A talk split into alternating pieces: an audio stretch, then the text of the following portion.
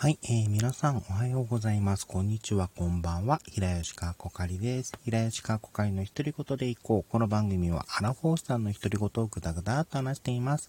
今日もよろしくお願いします。今日はですね、以前の3月のラジオトークの企画とっていう収録配信やライブ配信でもちょこちょこお話ししてたんですけれども、月末に行うライブ配信、夜のライブ配信の企画についてお知らせさせていただきたいなと思ってます。企画名まだ一応仮ではあるんですけれども、企画名がおじさんに言ってもしょうがないんだけどねという企画になります。企画のコンセプトとしては、今月の愚痴は今月のうちに吐き出そうというものです。今ご時世的にも愚痴とか不満とか溜まりやすいところあると思うんですけども、そういったものを愚痴をですね、吐き出して翌月来月にはですね、すっきりした感じでまた、1ヶ月頑張ろうという気分転換を図るための、企画になります。で配信日がですね、3月31日、木曜日の、22時、午後の10時より30分枠で行う予定になっています。で、募集項目がございまして、もういわゆる聞いてほしい愚痴を募集しています。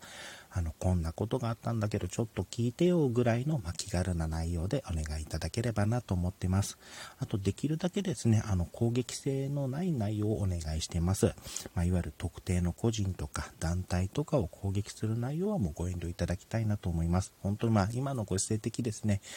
世界情勢がうんたらかんたらとか、今のね、国に対してうんたらかんたらっていうのはあると思うんですけども、こういったとこ言いたいことあると思うんですけども、そこはちょっと横に置いてですね、そういったのはちょっと避けていただければなと思ってます。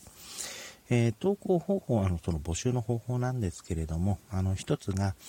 ラジオトークの、質問から送るから募集をお願いしています。投稿の際はですね、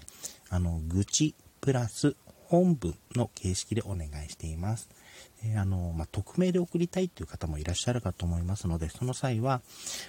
匿名プラス愚痴プラス本文の形式でお願いしています。例えば投稿例なんですけれども、匿名、愚痴で本文、例えば料理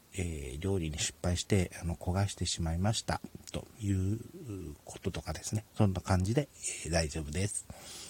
あと生配信当日でのコメントでの投稿も可能ですので、よければ送っていただければなと思います。またこのライブ配信についての補足がございます。今回この企画はですね、あくまで愚痴を聞いてもらって、すっきりする、愚痴聞いてありがとうとか、愚痴がちょっと言えてよかった、すっきりしたということを、目的とする内容なので、いわゆる悩みとかの相談というタイプではございません。そのためいわゆるアドバイス等がちょっと行えないと思いますので、その点はご了承いただきたいなということ。あともう一つ、この配信はですね、アーカイブには残しませんので、この点はご了承いただきたいなと思ってます。先ほども言いましたけれども、このご時世ですね、いろいろ愚痴